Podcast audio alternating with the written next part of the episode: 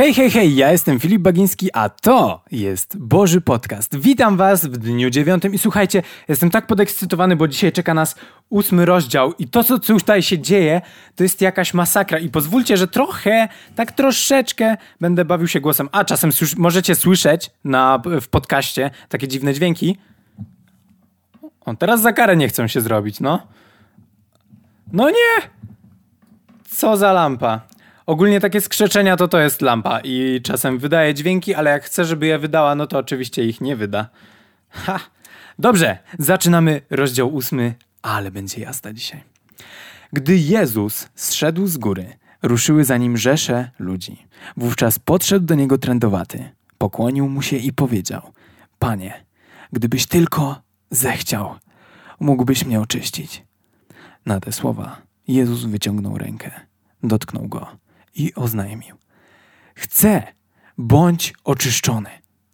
I trąd natychmiast ustąpił. Pamiętaj, powiedział Jezus, nie mów o tym nikomu, lecz idź, pokaż się kapłanowi i tak jak nakazał Mojżesz, złóż ofiarę za swoje oczyszczenie. Niech to będzie dla nich świadectwem. Tuż po wejściu do Kafarnaum do Jezusa podszedł pewien setnik. Panie, prosił, Mój chłopiec leży w domu sparaliżowany i strasznie cierpi. Przyjdę, odpowiedział Jezus i uzdrowię go. Wówczas setnik powiedział: Panie, nie jestem wart, abyś wchodził pod mój dach, ale powiedz tylko słowo, a mój chłopiec będzie uzdrowiony. Bo ja jestem człowiekiem podległym władzy i mam pod sobą żołnierzy. Jeśli któremuś mówię idź, idzie. Jeśli innemu rozkażę przyjdź, przychodzi. I jeśli swemu słudze powiem, zrób to, robi. Gdy Jezus to usłyszał, zdziwił się i powiedział do tych, którzy podążali za nim: Zapewniam was, tak wielkiej wiary nie znalazłem w Izraelu u nikogo. Powiem więcej, wielu zjawi się ze wschodu i zachodu, wraz z Abrahamem, Izaakiem i Jakubem. Zajmą miejsce przy stole w Królestwie Niebios, a synowie Królestwa zostaną wyrzuceni w zewnętrzną ciemność. Tam będzie płacz i zgrzytanie zębami.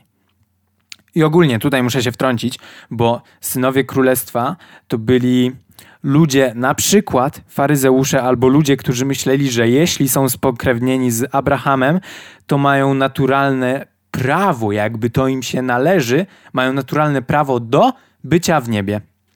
Oni myśleli, że to, że są spokrewnieni z Abrahamem, to niebo im się należy. I jakby niezależnie od tego, co zrobią, to to im się należy. I Jezus właśnie mówi im prawdę, że nie, że to wam się, no nie należy, nie należy. I, a wam, i on im powiedział prawdę, że zostaną wyrzuceni w zewnętrzną ciemność, tam będzie płacz i zgrzytanie zębami. Czyli możemy stwierdzić, że prawdopodobnie chodzi tutaj o piekło. Trzynasty werset. Po tych słowach Jezus zwrócił się do setnika. Idź, a jak uwierzyłeś, niech ci się stanie. I w tej chwili jego chłopiec został uzdrowiony. Wow! Tutaj Jezus robi coś niesamowitego, bo tak jak widzimy, gdzie ten setnik mówi, jak on tak naprawdę myśli, jak, jak on postrzega tą daną sytuację, i poprzez to jakby postrzega osobę Jezusa poprzez swoją pracę. Mówi, że hej, jeśli ja mówię im, bo ja jestem nad nimi, mówię im, żeby oni to zrobili, to oni to robią. Więc jeżeli ty jesteś Bogiem, więc ty jesteś nad tym wszystkim, to możesz temu powiedzieć. Rozumiecie, jak on to sobie rozgryzł wszystko logicznie i uwierzył w to. I wtedy Jezus powiedział: Hej, ja takiej wiary to w Izraelu nie widziałem. Nie widziałem a jednak miał styczność z tyloma osobami. Przecież tyle osób chodziło z nim na te góry i słuchało y, jego, że tak powiem, konferencji, a Jezus mówi: Wow, takiej wiary to ja w Izraelu nie widziałem. I dalej. Gdy Jezus przyszedł do domu Piotra, zastał tam jego teściową. Leżała złożona gorączką. Dotknął jej ręki i gorączka spadła.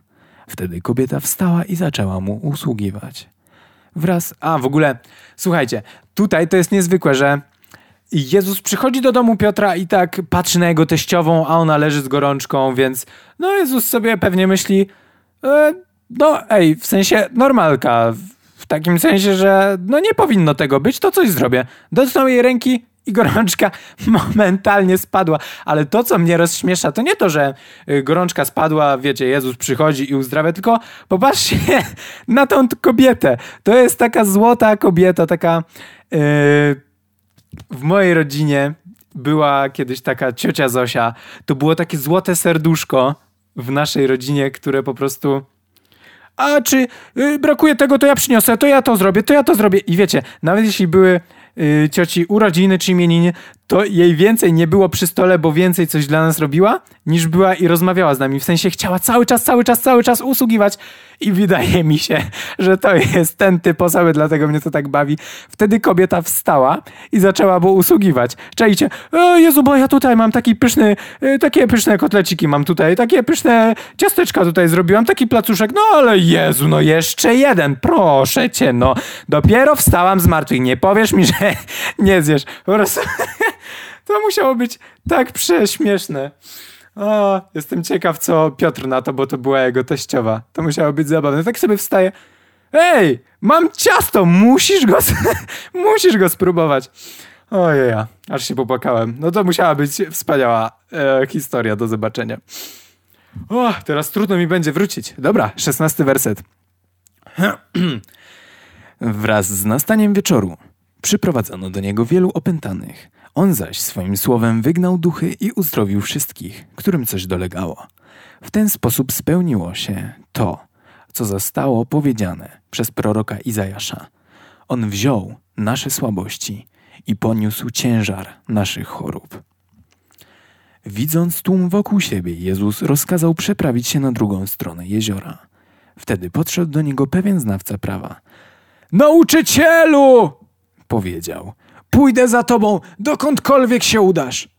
Jezus mu odpowiedział: Lisy mają nory i ptaki gniazda. Syn człowieczy jednak nie ma gdzie skłonić głowy. Inny z kolei spośród jego uczniów poprosił: Panie, pozwól mi najpierw odejść i pogrzebać mojego ojca. Jezus mu na to: Chodź za mną, grzebanie umarłych zostaw umarłym. I tutaj muszę się wtrącić, bo ten werset może być nieco inaczej zrozumiany, jeżeli nie ma się konkretnego tłumaczenia wersetu zostaw, u, znaczy słowa umarłym. Jezus mu na to, chodź za mną, grzebanie umarłych zostaw umarłym. Ale to umarłym to chodzi o osoby duchowo umarłe. 23. Teraz to będzie jazda. Słuchajcie, ło, historia z uciszeniem burzy. To, to jest niesamowite.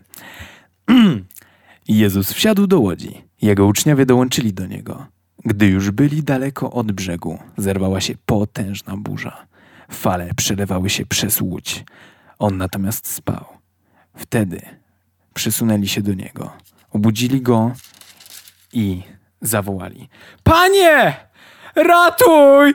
Giniemy! O ludzie małej wiary. A muszę się wtrącić, słuchajcie, bo to jest niesamowite. Jezus sobie drzemie.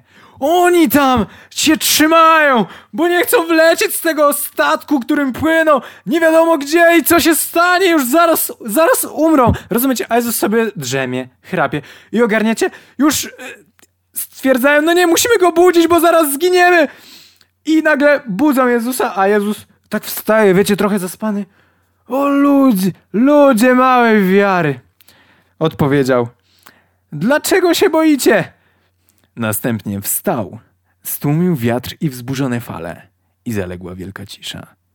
A ludzie zdumieni zadawali sobie pytanie. Kim on właściwie jest, że nawet wiatr i woda są mu posłuszne? Czajcie, co za historia, gdzie Jezus sobie normalnie smacznie drzemie i nagle BUM!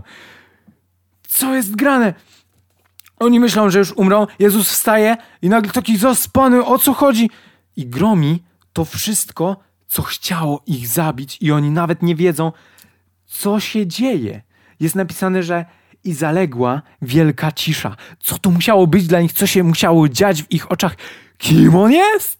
Kim on jest, że w ogóle, że nawet Tu jest, tu jest napisane, a ludzie zadawali sobie to pytanie, kim on właściwie jest, że nawet wiatr i woda są mu posłuszne. Rozumiecie, jak to musiało imi, nimi wstrząsnąć? Kim on właściwie jest? Niesamowite. Ale teraz, bo to jest jeszcze nie koniec, oczywiście ten rozdział ósmy się jeszcze nie skończył. Oczywiście jest dalsza część, która jeszcze bardziej zamiata nam w ogóle mózgi. Słuchajcie, dwudziesty ósmy. Gdy przybył na drugą stronę, do kraju Gadareńczyków, z grobów wyszli dwaj opętani. Szli mu naprzeciw. Byli oni tak groźni, że nie było mocnego, który ważyłby się przejść tamtą drogą. Co tobie?